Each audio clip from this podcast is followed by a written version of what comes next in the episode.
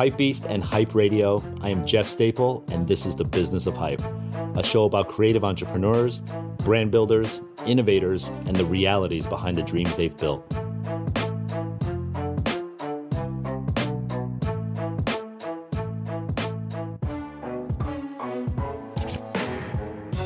Today's episode is brought to you by my good friends at New Balance. They just dropped the latest evolution to the classic 997 franchise. It's simply called the 997H. It's an instant classic, in my opinion. And my favorite colorway? Probably the Magnet Energy Red, but it's pretty hard to choose. It drops this month, and it's available in dope colorways all over the world at better New Balance retailers. And much like what we do here at the Business of Hype, New Balance is all about supporting the fearlessly independent. So whether it's the athletes they serve or the creatives that they collaborated with, like me, New Balance has been celebrating entrepreneurship since 1906. You can learn more at newbalance.com.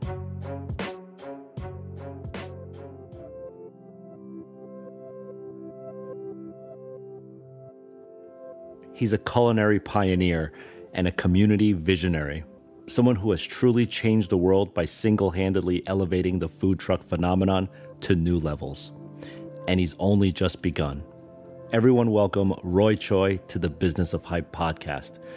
He is the creator of the world renowned taco truck Kogi and his new Vegas restaurant, Best Friend. The journey to success wasn't always smooth for Roy, so listen in as he tells his amazing story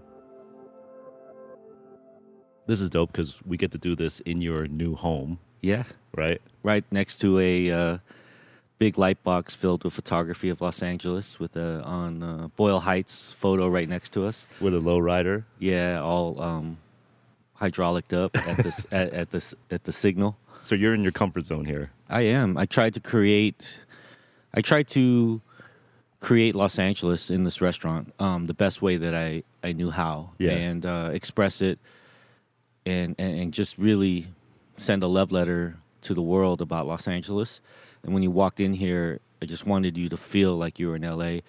You know, and I, I the thing that I would joke about, like to myself, is that you know they created uh, Rome and Lake Como and uh, Venice and mm-hmm. and you know all these places, uh, all these kind of like fantastic uh, amusement style places that mimic these these faraway lands, yeah. and I wanted to um, look at LA through that lens. Mm-hmm. In this restaurant, right, and of course we're in Las Vegas right now. Yeah, and so intro, like, give me the full intro of the restaurant name, where we are, like the proper introduction. Yeah, yesterday was uh, opening day, December nineteenth. It's Best Friend Las Vegas, and it's in the new Park MGM Hotel, which is um, a huge, like six hundred million dollar renovation of the old Monte Carlo, mm-hmm. and um, the front will be Eataly and then you have an amazing st- steakhouse out of Chicago called Bavette's. You have the Nomad Hotel, who those guys are ballers, you know, yeah. what they do. Yeah. And then um, you have On the Record Nightclub, which are the Houston brothers, which are, they're like, uh, I guess the word's in, in Parisarios or whatever that word is. uh, they're, they're, they're, the nightclub kings out in LA. And yeah. then um, and then you got me, the weird little kind of cousin. And uh, you got best friend, which is um, the portal is Koreatown. Mm-hmm. So, uh, you know, I really looked at the whole experience as um, as being like a ride. And so, as soon as you enter the doors, there's a liquor store sign. It's yeah. a it's a full liquor store in the front, and they didn't want it to be like a fake liquor store in the sense, like uh-huh. so you can buy. It's a true store. You can buy condoms. Oh, okay. You can buy condoms to aspirin and whatever you want to do. Yeah. And then um, it's also a bar, and then through that liquor store, you kind of transport yourself through LA, and then you go through another kind of hidden little hallway, mm-hmm. and then that shoots you out into the restaurant, which is uh, which is even more LA. yeah, it's dope. I mean, I was you. blessed to be at the opening last night, and mm-hmm. food was amazing. Thank you. Like really, really amazing. Thank you. Yeah, that was day one too. So yeah, we're only going to get better. better. yeah, or worse. but I think what what was really dope is how like happy you feel while eating here. Yeah. You know, like it's just it makes you feel so good. It's not pretentious. It's like, yeah. you know, it's just dope. Well, I think it's all the elements of the place. Obviously, uh, the artists that we've gotten involved. I mean, uh, including yourself down yeah. the road. You yeah, know, yeah.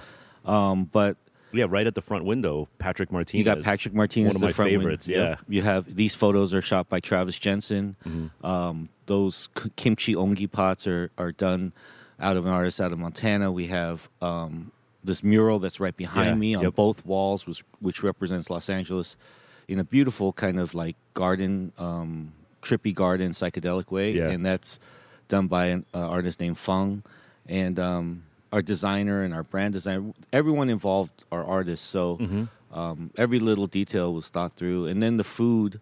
You know, I'm at a place now where I can cook food that I think is delicious versus food to uh, pump my ego or make me win something, quote unquote win. Right, you right. know, so um, I'm able to really just tap in and really feel a room and, and figure out like how do you want to eat right now and how do you how do you want to feel when you eat. You know, and Mm-hmm. so on that Mm-hmm. level of like doing something to pump up your own ego Mm-hmm. versus I guess the opposite of that is just doing something that makes people feel good. yeah, Right. Yeah. just cooking to make people feel good, almost um, very motherly or or auntie like in a Yeah, sense. you yeah, yeah. Like, you know, we ordered the fries last night. This is just an anecdote, but like my girl was like, "Why would you get French fries here? Like, you could get all this other amazing Mm-hmm. stuff. Why would you get the fries, right?" But then the fries came, and she was like, "Yo, these fries are ridiculous." Like, because you get the fries." dip with that fries. You get the dip, but you also, if I'm not mistaken, you put like ramen flavoring. Oh yeah, we them, make a ramen salt. Yeah, ra- a instant ramen, salt, Yeah. instant ramen salt that you That's just right. put on the fries. So it's just that simplicity of like, why didn't anyone think of this? It's like Yeah. some pothead shit. You know, Yeah. late at night, you're like, how would this taste together? and that's what I that's what I do. You know, like uh, your whole life, as you, if you grow up a stoner, like um, you're you're you're to, you're kind of like not cast out by society, but you you know everything that you see that is real or that you the lens that you're seeing the world through and the experiences and the feelings are all considered to just be a part of your high versus it being kind of a, a like a, a door that's unlocked. Yeah. you know, and so um, you know, I cook I cook for stoners. I cook for I cook for a stoner state of mind, but also it allows me to think about all the different like nuances and and hidden pockets of flavor and all these little things. You know. Do you create recipes better when you're high? Uh, no, I, I don't think it's a matter of like getting high and then creating like the illest shit or something like that. It's I think it's more of um, like just being high a lot. A lot of ideas come, and even if one kernel of a million ideas somehow, like sperm, I guess you know, somehow swims, Swims- yeah, all the way makes it- through, and yeah. makes it all the way through. Then it was worth it. You know what I mean? Like just one little thing, you know, Right, right. um, out of all of this like experience and kind of like uh, visceral life and going through everything um, if that one little thing somehow um, helps with the color of that chair right there Yeah. then it was all worth it you know Right, yeah, yeah. So your life, it's funny you used the little sperm analogy, but like the journey of your life Mm-hmm. for the past few decades in like the restaurant scene in LA Mm-hmm. has also been like this little guy like swimming through upstream and stuff, right? yeah i mean if you look at it on paper i mean we're look we're looking at this photo right now in boyle heights on first and state street like i was right there on the corner selling tacos 10 years ago uh, right at this time 10 years ago and then now i'm opening you know Yeah. this six seven million dollar restaurant in a casino Yeah.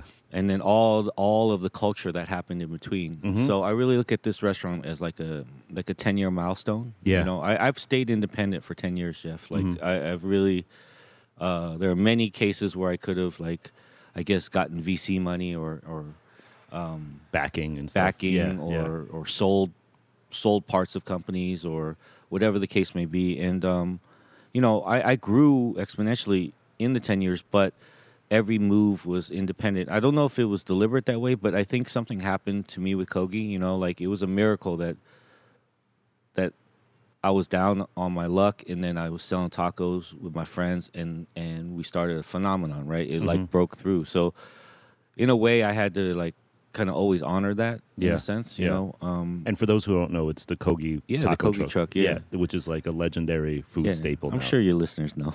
they I hope you they actually know. created like a new, not only a new business, but like a new category. Yeah, we were in a perfect storm. It was the the the fall of the economy in 08, the real estate crisis. It was a lot of people either getting laid off or getting demoted or whatever the case may be. Um, food, the food world was still in a, in the infancy of blogging, and the iPhone just came out Yeah. and Twitter just came out, and and then the old food world, which was based around fine dining and um, stars and stars, reviews, uh, European based cuisine. yeah. um, all of these things, they still were on the court. Yeah, they were you still know, holding it. They were still holding yeah. court.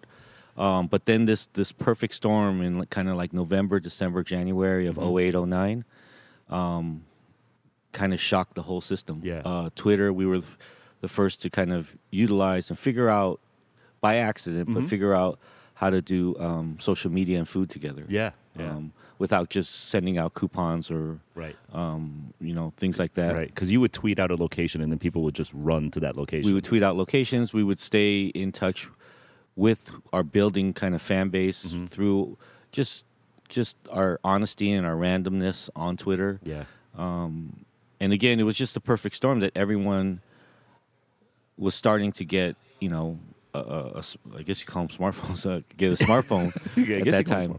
But there I was a democratization. There was democracy. Yeah. Because right before Kogi, it was still at the point where people were having those, you know, like the sidekicks still and the, Yep, the yep. slide uh, Nokias and, Yeah. you know, all that stuff, right? Um, it was still a luxury and, and a little bit unattainable to get an iPhone. Yeah. You know, I think they were probably maybe 1500 bucks or Right, maybe 800, right. 900, whatever it was. But it was a lot back then for something that wasn't ubiquitous in daily life. Mm-hmm. Yeah, so yeah. people really didn't take the leap yet. Right. Until, I remember people were yeah. still carrying around like Zagat books.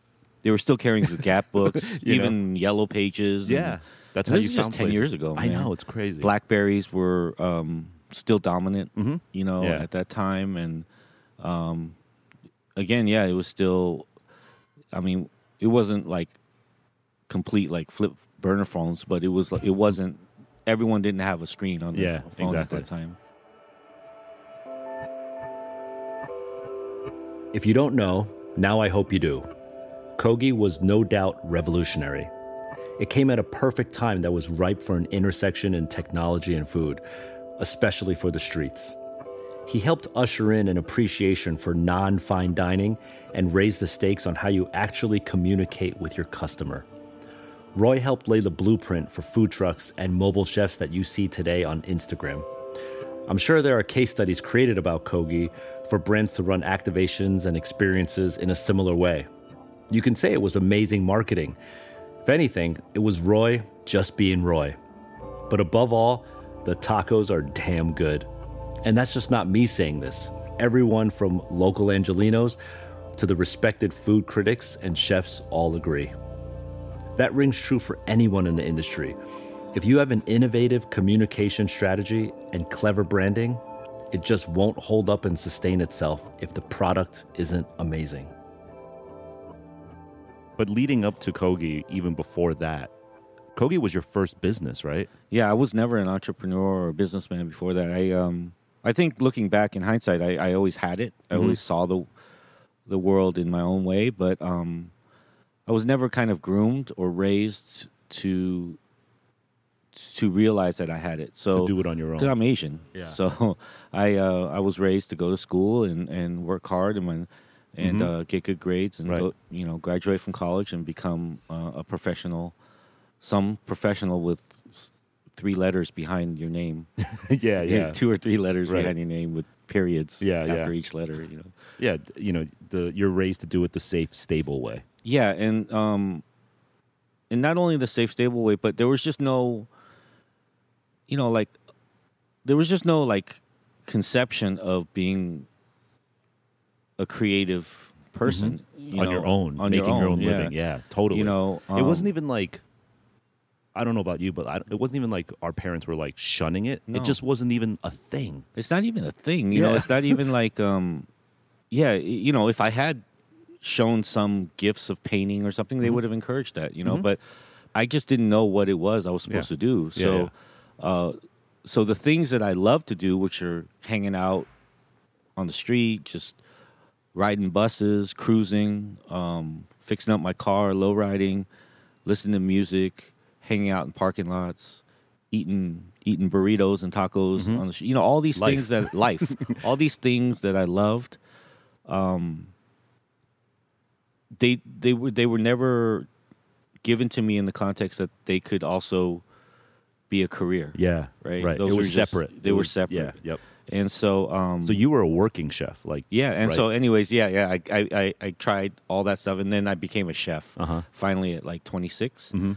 culinary school, um, became a chef. Worked in a lot of kitchens in Manhattan, and um, and then I decided to go into kind of like hotels and resorts and stuff. Yeah. So I spent about like 10 years of my life running huge hotels and, Mm-hmm. and small like boutique resorts and things like that. And you know, I thought that was it. I, I actually reached one um, kind of milestone, a mountaintop uh, in my career as as a chef. I was became the chef of the Beverly Hilton, where they hold the Golden Globes and all that stuff. Mm-hmm. yeah, And that you know, at that time, you know, I didn't know that there was going to be a phenomenon behind around the corner. Totally, yeah. So that was like a huge thing it. for me. I made, made it. it. I Yeah. made it. I was making like a hundred thousand a year. Right. You know, benefits, two weeks vacation, all that stuff, and then and then and, yeah, celebs, and then with the opportunity from there to um, maybe run a region or Mhm. yeah, go to the you know a, a, their more luxury brand, the Conrad brand, or Mhm. maybe even go international. So those were like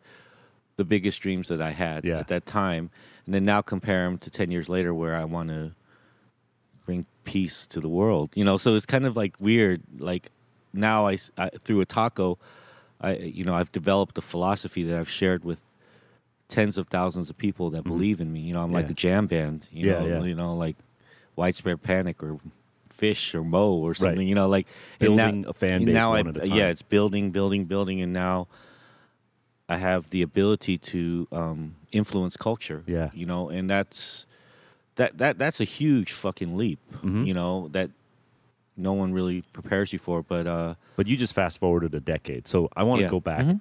I want to ask why. Like you had the cushy job, the benefits, six figure salary, notoriety. What was the thing that made you say, I'm going to get a truck instead? oh, I lost that job. Okay. so um, so you well- lost that well, job. That'll, that'll actu- do it. Yeah, yeah. I lost I lost that job uh, because of the cri- the economy. I was Mm-hmm. overpaid and all this stuff, and um, and I couldn't get another job. Really? You know, yeah. It was weird. Um, and I think I like to look at it as kind of the spiritual Mm-hmm. fork in the road that was meant to be. Right. You know, um, that's my kind of like idealistic look at it. But it, uh, I couldn't get another job. I, uh, you know, at that time I was at the peak of my career, right? So I was demanding six figure salaries, Mm-hmm. Yeah, and yeah. and um, everyone was in, in in in the business world. Everyone was whether it was the food world or your world, Mm-hmm. uh, design or even Nike or anyone, right? Everyone at that time was looking like do I need to pay that guy 175,000 or whatever the case Yeah. may be or do I get like the guy that's been working under him that's as good or almost as good. Yeah. and pay him Half the price. 55 Yeah. or 65 right and we were in that it was that zone so I You had I, I, outpriced yourself because you were too yeah high and then. Yeah. and then the economy crashed so in that moment I spent about 3 months trying to look for a job and I couldn't get one and in my book I wrote um in my mind I was like frustrated but in my book I wrote I was probably to all of these uh, places I applied to I was like a, a a guy a wrinkled guy with a wrinkled resume wearing a wrinkled suit I felt like I was probably someone that didn't I I was probably lost at that time because I mm. was so depressed. You know, mm-hmm. when you lose your job at like your mid 30s and mm-hmm. have a family, you know, that's scarier than losing it at 19. yeah. You know, so um but I think I don't know. I I I, I truly hold on to that idealistic kind of kaleidoscope belief of that it was meant to happen because um if I would have gotten a job, Kogi would have never happened. yeah. You know, if somewhere within those three months, Mm-hmm. three to four months, uh, I would have taken anything. Yeah. To be honest, I would have taken, I would have taken the demotion to work back up. Mm-hmm. You know, I had bills. You Yeah. know, so it's not like, even now as I look back, You weren't being a diva. I wasn't being a diva, and as, even now as I as I dissect all of the things, I wasn't. There was no way that I was going to turn down a job thinking like, you know, um, let me just wait this out and see what comes No, yeah. next, right?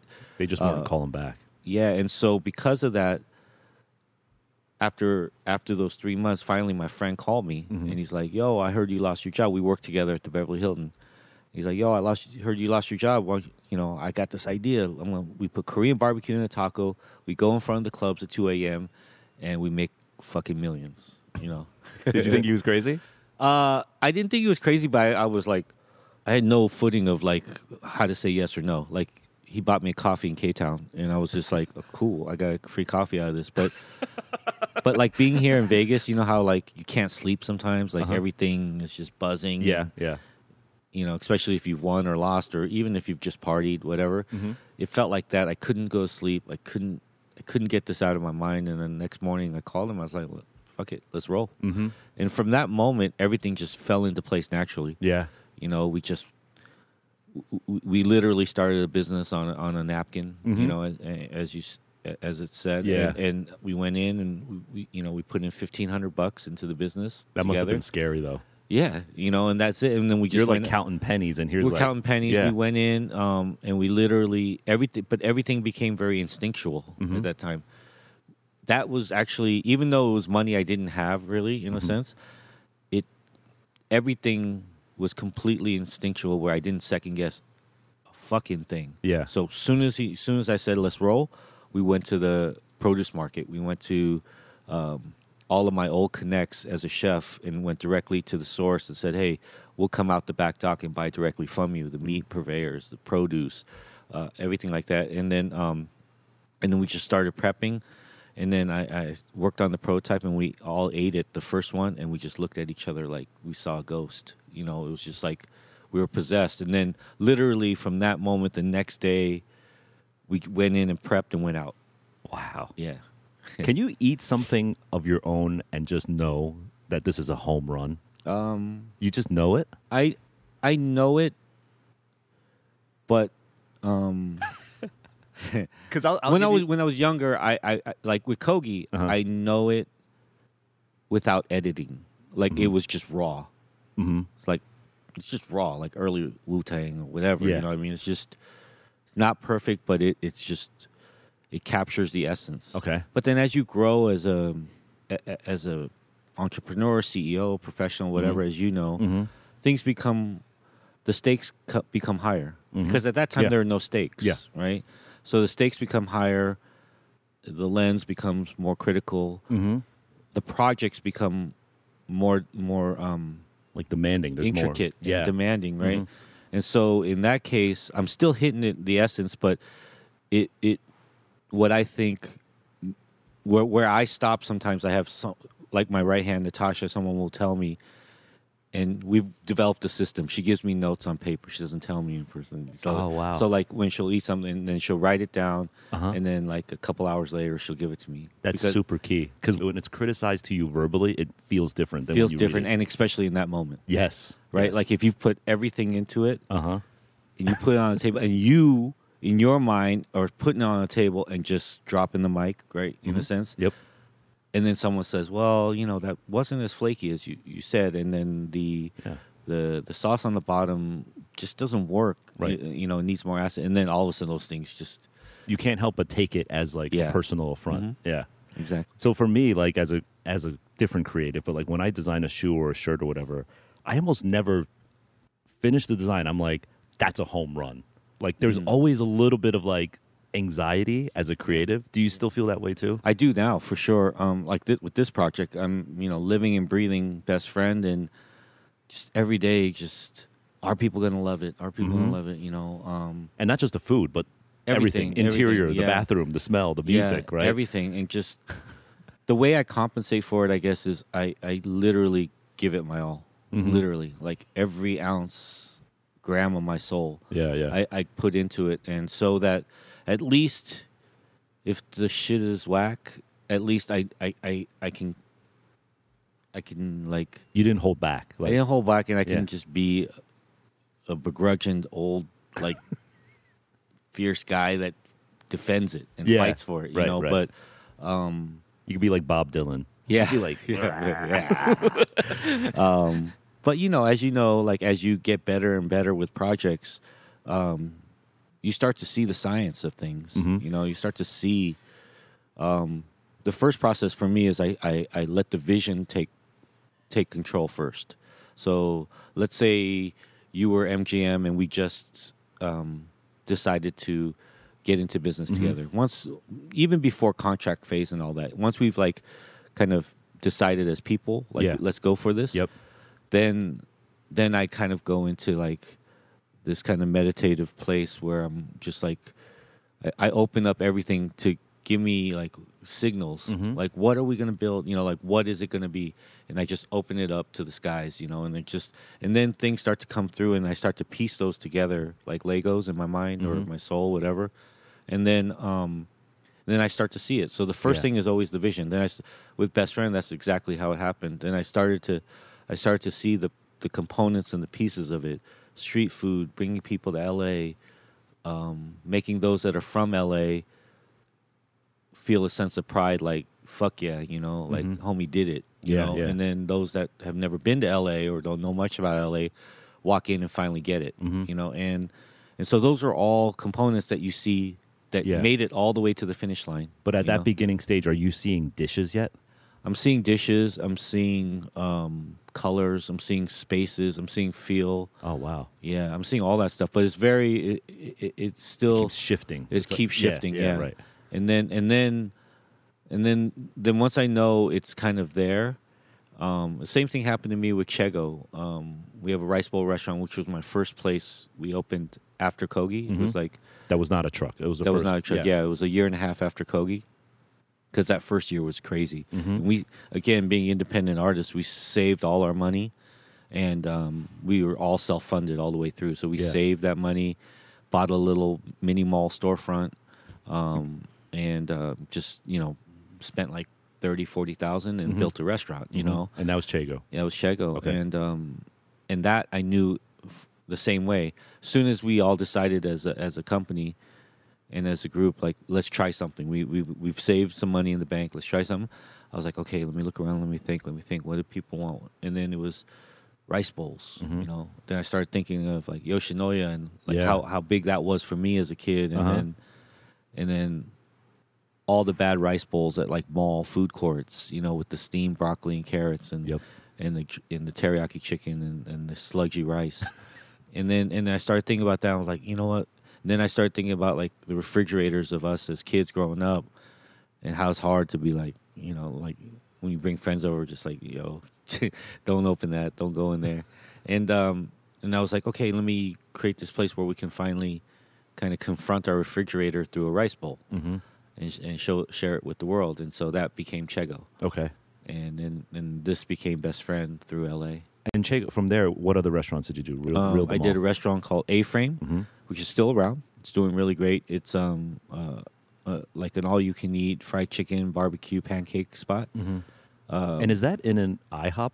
yeah, it's in an old IHOP. So Uh-huh. you took an old IHOP and and, made a pancake house. Yeah, but with a twist, like with a kind of a Hawaiian backyard barbecue vibe. Did you go out looking for an IHOP, or the IHOP stumbled upon you? The IHOP stumbled upon me That's dope. and my partner and we and when I when he walked me into the property um, again I just felt it. So Mhm. sometimes those things will happen when you when you walk into something you can feel it. And ex- and if you've had a little bit of momentum and a run and I know maybe a lot of you may be listening that either are successful or on your way or trying to figure out how to get there right? And uh, in all stages but if you if you start to build momentum and start to get kind of like into the on your way phase hmm you can walk into environments and then the, the things instantly speak to you. Yeah. Because you're kind of like uh, geared up for it and Right.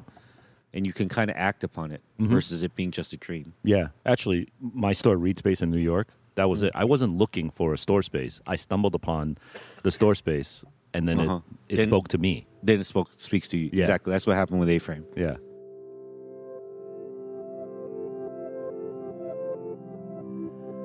No doubt this is true.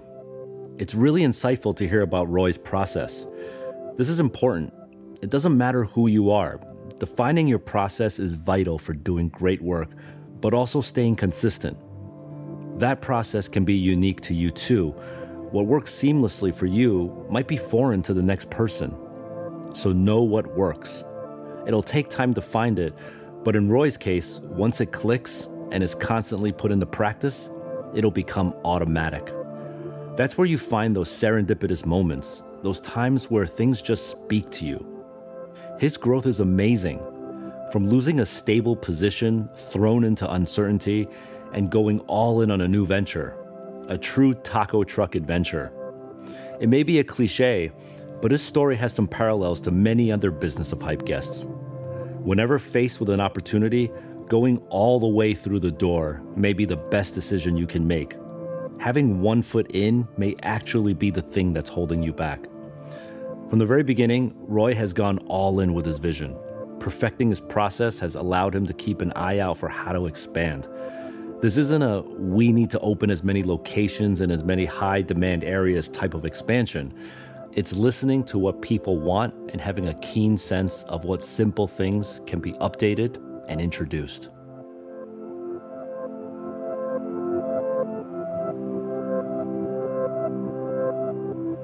And then, okay, so after A Frame, then what came next after that? Yeah, we have A Frame and the Alibi Room, which are kind of connected. Alibi has a little pop up um, Kogi stand inside. We have Chego, and then we have um, I built the Line Hotel, um, commissary pot Okay. with the with the Sydell Group, and then kind of kind of really brought um, a big focus to Koreatown. Mhm, You know, this was was yeah. this was five years ago, uh, 2013 or so, Mm-hmm. and um, you know, K Town was still K Town. There was not many people were were looking at it as quote unquote the hottest city in America, Yeah. which it became. Mhm. You know, and um, you know, I got approached with this hotel project to take over all the food and beverage, and um, I, I just felt I was ready. Uh, you know, I, I've been, I grew up in K Town. I've been partying there my whole life, and all of my life is there. Our dentists, my supermarket, you know, my That's foot people, massage, yeah. my podiatrist, you Yeah, know, they're all there, right? skincare, you know, fucking barber, you know, whatever. It's all there, you know. And so I just I felt like I could do I could do something for for the town, and uh, we did. You know, we we um we brought the world's eye to Koreatown, Yeah. on our own terms, and Yeah. that was that. At that time, that was my kind of vision back then. Was like bring the world to K Town on our terms Um, where you know it's kind of like they're like reflections of the same vision where his best friend is let the world see LA um in in a capsule um uh, the true LA that I I feel I can represent Yeah. The the Line Hotel project was kind of the same, but a little bit a little bit of a wider vision of let everyone come here to Koreatown and experience it on, on our own terms. So then then after that, um, I felt like I needed um, I was being driven in my own self to to figure out how to how to take care of more people. You know, so built a project called Local um, in Watts with Chef Daniel Patterson and the whole community Watts and um, also a, a kind of a student-run smoothie cafe called Three Worlds Cafe. So those are my two kind of kind of like semi nonprofit um, Giving back. community-based projects, Yeah. where um, you know trying to create prosperity and wealth and jobs. Mhm. You know, and that's was built around grain-based, healthy fast food, employing from the community Serving back to the community. serving right? back to the community, letting the community run it, and um, and no matter what what your history or past was, even your record, uh, your criminal record, anything, you know, your application was your name and your phone number, you know, and you know we were trying to redefine the whole hiring process because a part of the flaws in our economy is is the burden that we make people pay for mistakes they made when they were young Mm-hmm. you know so um if you did something especially people of color Yeah. you know so like if you did something when you're 18 and you're and you were out in 5 years and you're 26 24 26 and- you're trying to get a job but you got a felony on your record you're not going to get a job Mhm. you know so um to me i think that is you know we're never going to fix the system if We keep punishing, right? keep Yeah. punishing if Right. no one can get can get any source of um, reparation Yeah. to to what they did in life. So you know? local was kind of like a social experiment too, not just a food experiment. But yeah, it was a social experiment in the fact that both Daniel and I were at the height of our chef careers, Yeah. right? So um, we could almost garner any form of attention. Mhm. Like if if him and I were just to open a, a restaurant like this, yeah, in any city, it would, you know, it would be the at the top of every foodie and and um, Yeah, your reputation had list. preceded Yeah, yeah, itself, it would. It would. So you went the other way. Yeah, and so what we we decided to do is like, let's take this moment, you know, because who knows how long attention and fame and and and and and influence last, you Mm-hmm. yeah. know. So we are like, let's take this moment and and do something good for the for the world, and try to break down some walls, and so we went for it. Mm-hmm. You know, was a part of this because maybe, and I'm just hypothesizing here, but you came from being a salaryman, right? Chasing the check, doing the right thing. Then you broke off that, did Kogi, amazing success. But then here you are now adding restaurant. I mean, how many Kogis did you have at the end, at like towards like this time when you opened local? Like you had like uh, we had four trucks and uh, and a taco shop. Yeah. So you have that, then you have all these other restaurants, and now you're becoming sort of like the man of the guy that you were working for. In a way, like you had to be like cognizant of reviewers and critics and stars and James Beard Awards, right?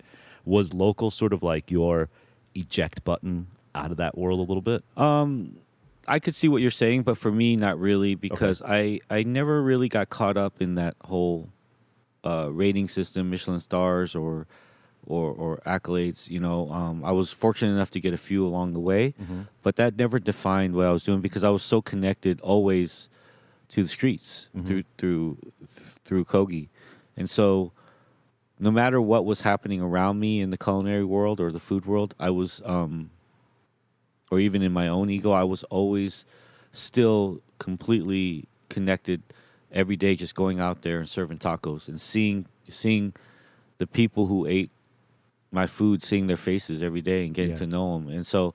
I knew what where my bond was strong, you know, and again, like an independent music artist, Yeah. you know what I mean? Like Yeah. um like you know, like without a label if you're selling on your website direct to your fans and, and selling out arenas and doing 32 cities, you know, in you know, 2000, 5000 seat venues, whatever. Like you know what you know where Yeah. you know where your reality lies doesn't mean you can't you can't break through it and do fifty thousand dollar fifty thousand seat stadiums Mm-hmm. and all that, but but you know without getting um that Like investment a Grammy, or like a Grammy. or a Grammy Yeah. or You don't need the Grammy. or yeah. all that stuff, the Grammy, the accolades, or even the investment, if Mm-hmm. by just doing it on your own and expressing yourself to the people who who actually give a shit about what you're saying, Yeah. Um, but it's hard as a creative to they become your Yes, critics, that's and true. that's where I I've always laid my hat okay. is is in in the people that follow Kogi. But did you ever get caught up in like the the reward system? Because it's like as a as a creative, it's so hard to be like, I don't give a fuck about Grammys or I don't give a fuck about Michelin stars. But it's hard to be. But we all do, right? Like you A know, little bit, yeah. we all do. Um, and, not, and not from a ahead. business standpoint. You know that if you are opening a business and it gets a good rating from so and so and Yeah. it gets X number of stars, you know from a business standpoint that's like lighter fluid on your business. Of course. And from a business side, again, I was, for me, I was very lucky in the fact that we built a groundswell from the ground up as far as like Audience, audience Like, yeah, goes, yeah. right? So that that didn't matter on that sense. But um but yeah, I'm not going to just because I'm being very zen about everything right now, that doesn't mean that you don't you don't see what's happening in the world, right? You Mm-hmm. Yeah. it's not like you know, you don't pick up a magazine or you don't hear the list when it first comes out Yeah, or right, whatever, exactly. you know, Yeah, like, yeah. you know, you And there's competition. Your peers, your, your you know. peers and and you know there's nothing wrong with being uh, applauded for what you do and Mm-hmm. so um yeah of course i look at it and i think about it and you know you you, you get spikes of jealousy and envy and and desire and all those things those Yeah. are all very human qualities but um but i was just at a place where when kogi happened i I don't know. I was very grounded by that time because I I had been through so much that Mm. Yeah. coming out of it, I didn't need to like. I, didn't need to prove myself to anyone. Mm-hmm. I was just, I had finally gotten the, the ticket to be myself. You Yeah. know, so, but yeah, I, I um I definitely you definitely see it and, and think about it, and then and it's hard being a creative and getting these accolades because you you instantly sometimes def, defer yourself to like the the humble, the the defer, the like deflecting. Mm-hmm. You know, like just trying to do my best. I just you know, I you know, Yeah. um, got a good team behind me. and, Mhm. you know, and, and these are all true things. But Yes. like, you can never just say, yeah, I'm you know, like Killed it. I killed it. I killed it. You know, and, and it's hard for creatives to say that.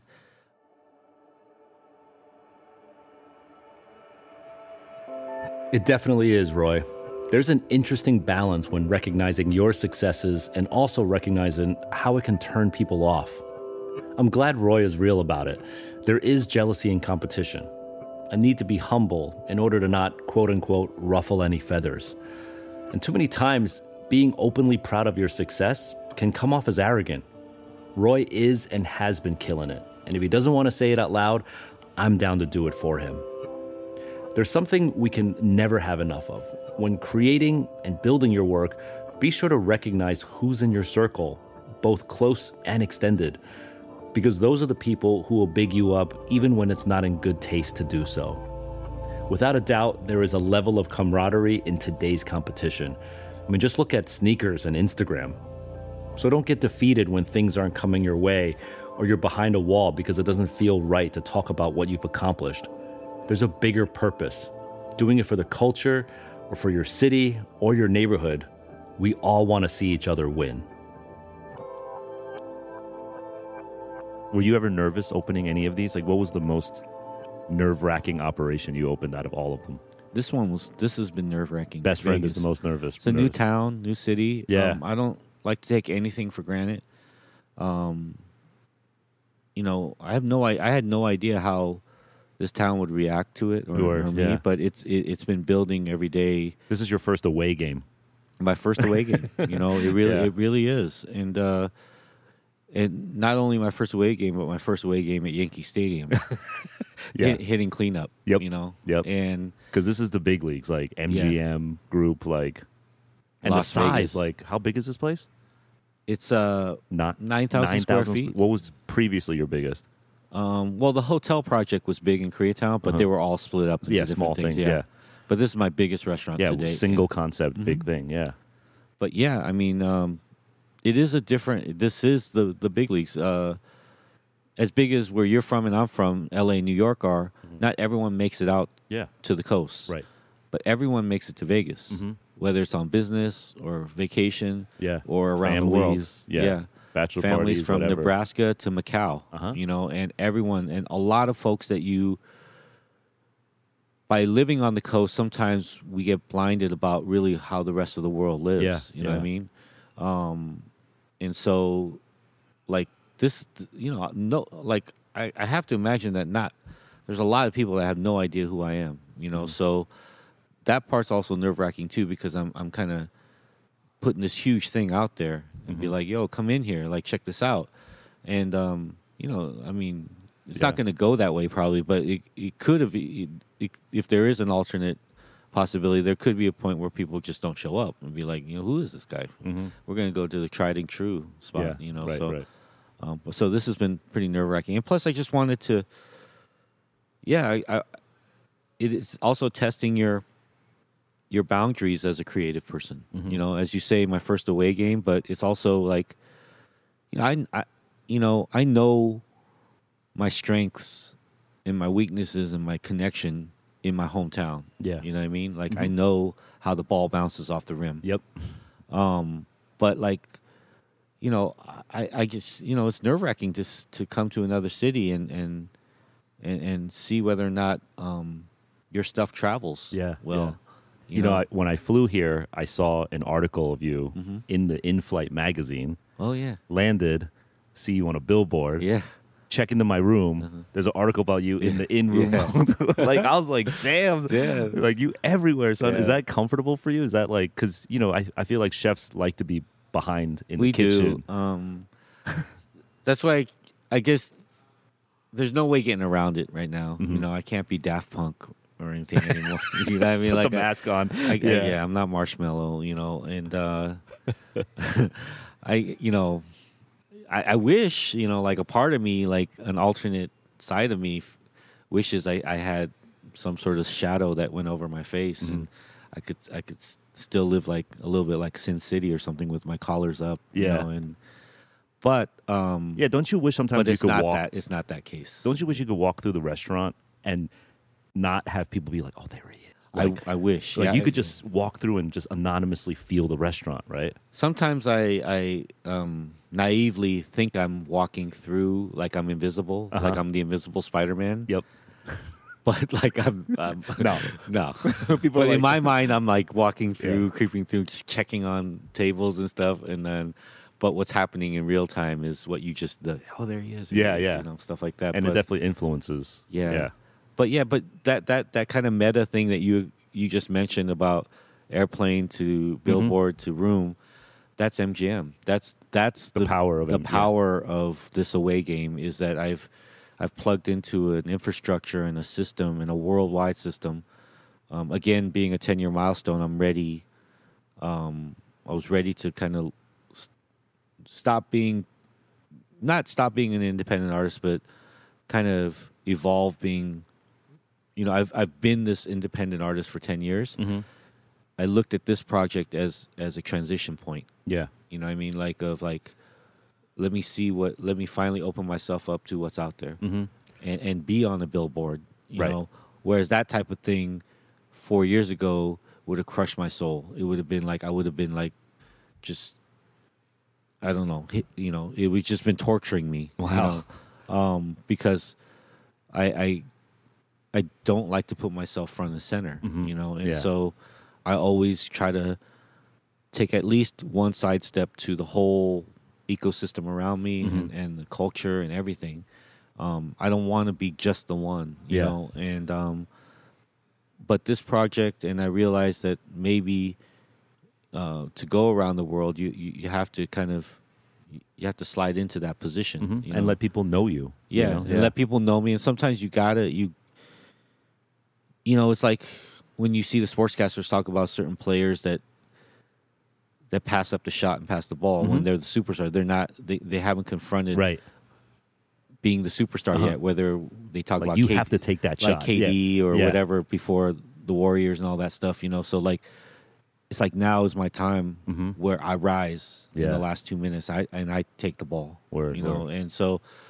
Um, You know, 10 years Yeah. in the grand scheme of your life is not that long. So, do you ever sit back and reflect those moments where, like, no one was replying to you for getting a job after you got laid off?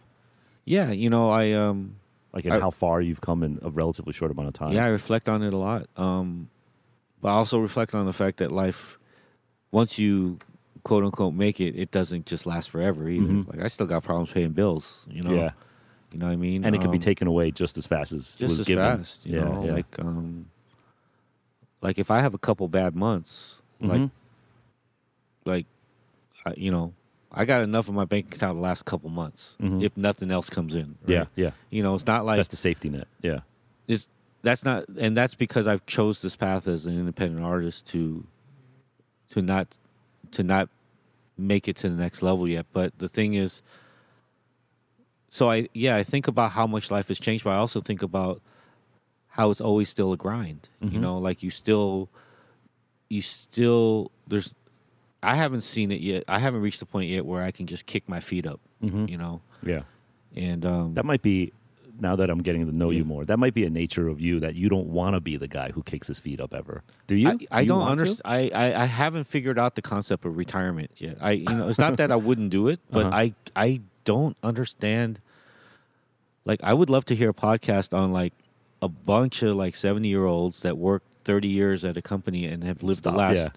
20, 30, 40 years without making any fucking money. like how do you do that? Right. Like like literally how do you do that? Like yeah.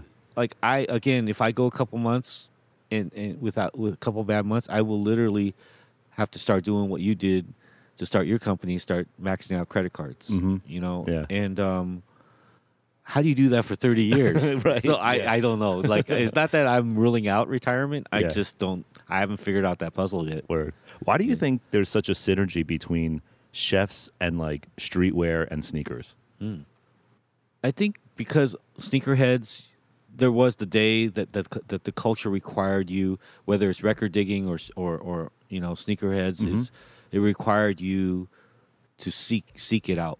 Yeah. You know, it required you to Hunt. to hunt. Yeah. And to to find it and to be be there and be a part of it. Mm-hmm. And food is like that in a way. Yeah. You have to hunt it out. Right. You know, you can't just order it. Yep. You know, and uh, I would mean, argue that food is the last it's the last one. It's the last one. And I don't Yeah. you know, I hope there doesn't come a day where technology like yeah. allows you to like print out like a Roy Choi taco out of your Yeah. kitchen. You We're know, not far from that. I mean, 3D, there's 3D printed. Yeah. yeah. But like you still have you could see it on Instagram, but if you want to experience it, you still have to go. You still have to go. Yeah. You still have to wait in line. You Yes. still have to. You still have to uh, work the reservation system. work and the all- yeah. reservation system. You still have to. You still have to work for it. Mhm. You know, and I think maybe maybe that's why there's there's some sort of bond or connection between streetwear and, and food, and um, and also um, I think beyond that part, just the people themselves behind Mhm. both cultures. All of us are kind of like a, a, a little bit on the fringe. Yeah. you know, on the Yeah. margins. Yeah. you know, a little weird. In weird in the first place, we're a little weird. You know, um, to be back there in the kitchen and come in at nine a.m. and leave at one a.m. and never sit down. You know, Do it again and, the and do it day. again the next day. You know, um, so it, I, I think because of that, and a lot of, and a lot of this, again with the people involved in in both cultures and professions, we like the same shit. Yeah. You know, just naturally, we somehow like the na- same shit, same music, Mm-hmm. um, same vibes. You know, um, Yeah. we hang out in the same areas, we drink at the same bars. You know, Right. um, a, a lot of cooks wear streetwear. I know. You know, and so it's just crazy. it's just a it's just a natural kind of connection. I think there's also like um we have the same level of like OCDness. Yeah. Where it's like, yes, you could be into shoes and go to TJ Maxx or Kmart and buy shoes, but. Yeah. then there's a nuance of this other shoe. Same thing with food, I think. Like, yeah, you could eat anywhere, Yeah. but there's something about my food. something about my food. There's something about not just that knife, but the knife that that I seek out. Yeah, you know, um, about every piece of material that goes involved, and then and then it's also, yeah, it's also um, this kind of weird. Uh, both both outlets are this weird kind of like manufacturing, um, blue collar uh, production thing, but you you have this ability to be creative within it you And know, dial it up. and Yeah. dial it up, and. I, I think that's where the two kind of intersect. Cool. Well, man, good luck on this next chapter of your life. Oh, thank you. I, I'm excited to uh, see where it goes. I'm excited to see where it goes mostly, and if this helps any of you out there listening, like because I finally opened up to it. Mhm. You know, So we get uh, to see how how it works for you yeah in you real know, time. in real time like um and and and to see how i can how i will interact with it and and define what it means to be i guess like a, a worldwide mogul or whatever it is, you Mhm. know like i mean that's where i got my eyes set on now you Yeah. know and it's weird for, for me to even hear myself say that mm-hmm. because again i'm i'm actually really shy and kind of defer a lot but you know i'm ready to to be that mogul and i'm just excited to see where it goes All right, man. Well, thank you. thank you appreciate it Jeff. Yeah, man. It's dope.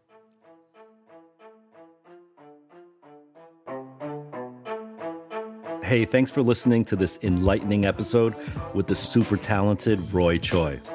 As always, you can find out more about the show and listen to other episodes at hypebeast.com slash radio.